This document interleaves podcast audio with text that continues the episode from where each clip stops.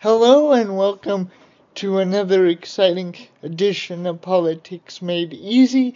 I'm your host, Jameson Bauman. As always, it's my pleasure to be with you. Alright, ladies and gentlemen, since it is our second ever episode, I wanted to just give you some context before we dive in to the current events in next episode, I feel it is necessary to go over what some terms mean in the political realm that you probably hear a lot about in the news and may not be so um, uh, sure what they mean. So that's what this show is going to be about. It's going to be about political terminology what does it mean? Uh, what what's the point of it? How does it affect the political process when somebody says somebody is liberal or conservative? What does that mean? And that's what we're going to talk about throughout the course of the today's show. So we're going to break down about three terms. Uh, the first one is liberal. What does it mean when I say somebody is liberal? Well, and these are accepted definitions I'm about to give to you, but I'm going to explain it to you in a way that means I understand it. So when someone is liberal, that generally means that they believe that the government is meant to be a social organ whose role is to help society. And it is got to be big enough and large enough to to ensure that it can help society function. Uh, and it is there to assist the individual. So, in short, a liberal believes that we have to have a strong system of social care. We have to put together policies that sometimes require you to invest a lot more money into the government. Um, but that that's all for the benefit of society. That's liberalism in a nutshell. That the government is meant to ensure that society has its benefits and is functioning well and is strongly functioning and is there to assist the individual with things like child care and and paid leave? And is there to make sure that society is fair for all? That that's that's liberalism in in a nutshell, the government is supposed to make society equal, according to somebody with a liberal point of view. Now, on the other side, what we're going to do is break down conservatism. And conservatism simply means this. Now, when you think of conservatism, you might think of uh, somebody who is a bit tight fisted and a bit more traditional. That's not necessarily what conservatism means. Conservatism means that a person basically believes that society, or that government rather, is supposed to be large enough um, to preserve its essential functions like police, fire rescue and to do the things that society um, needs it to do on a daily basis so it doesn't collapse. But that the individual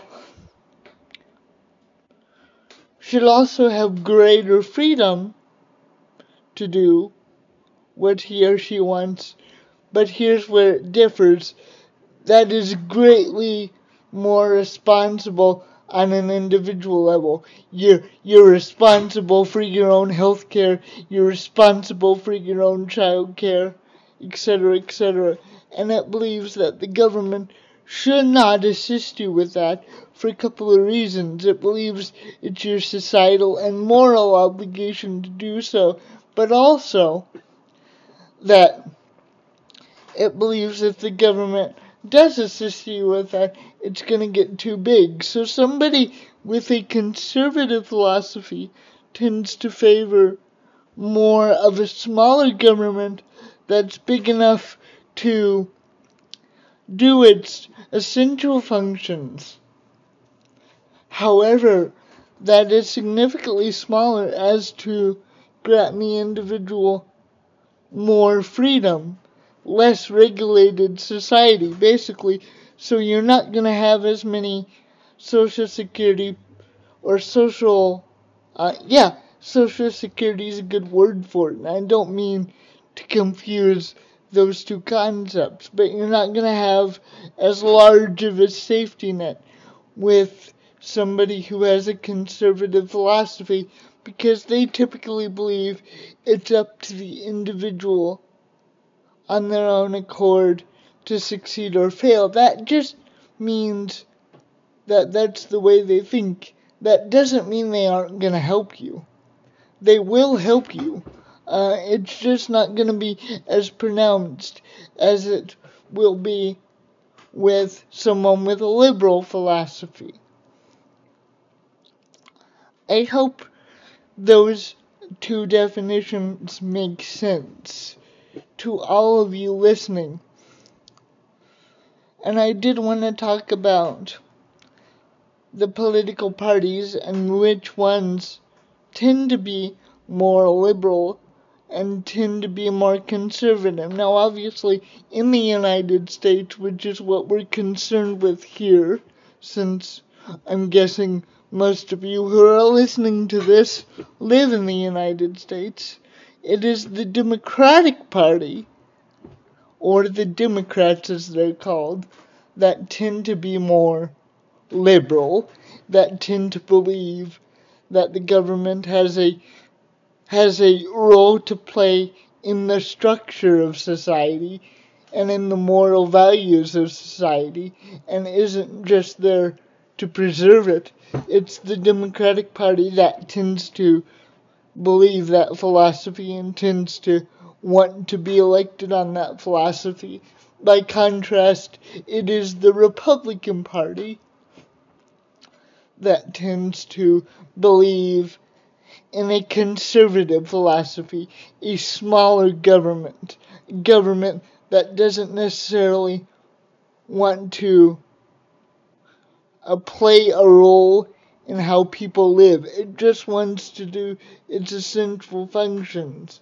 It wants to create jobs. It wants to create an economy.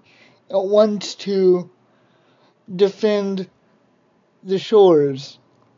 And that doesn't mean that liberals or Democrats don't want to do that. They want to do all that and more. They believe, for better or for worse, and I'm not going to comment on that, that the government has a fundamental role uh, to play in society. Conservatives don't tend to believe that as much. They believe that the government is there to do its essential functions and to make sure that the country uh, is up and running, but it's up to the individual to take care of their own responsibility, and the government will help when they need it, but not to the extent that somebody with a liberal philosophy would like to see in most cases.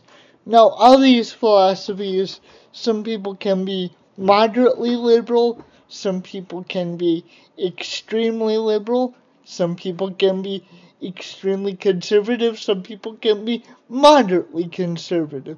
So it can vary. It can and does vary. And it's a spectrum.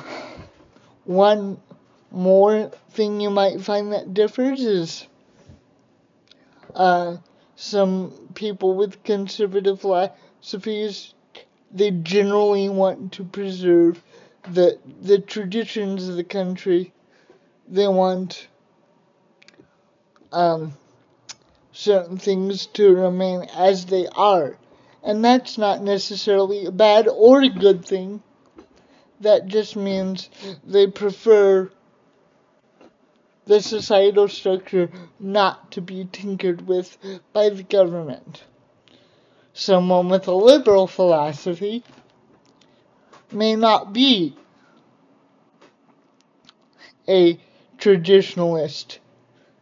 They may not, for example, have a traditional family structure or a traditional relationship structure, and that does not necessarily mean that they are liberal. Again, these are generalizations and these are certain things that you might find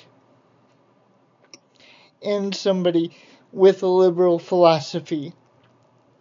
And these are certain things that you're gonna find in people with conservative philosophy. It doesn't mean always, but there are certain things that you will find that generally can tell you if somebody is liberal or conservative or a little bit of both. Also, the way they spend their money and what they choose to buy might tell you if they're liberal or conservative. And I'm not saying what they wear or what they do, but what they donate to, what they give to. And there are certain things that people on both sides of the political spectrum give to. And those are really the two major uh, political parties, and those are the philosophies that they tend to embrace.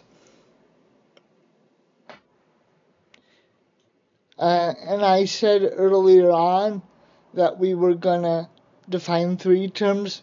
We actually wound up defining four. So that that's my mistake. Just to put that out there. Um, but thank you for listening to this episode of Politics Made Easy. I'm your host, Jameson Bauman. Once again, it was my pleasure. Thank you very much. Ladies and gentlemen, have a wonderful day, and I will see you in the next one.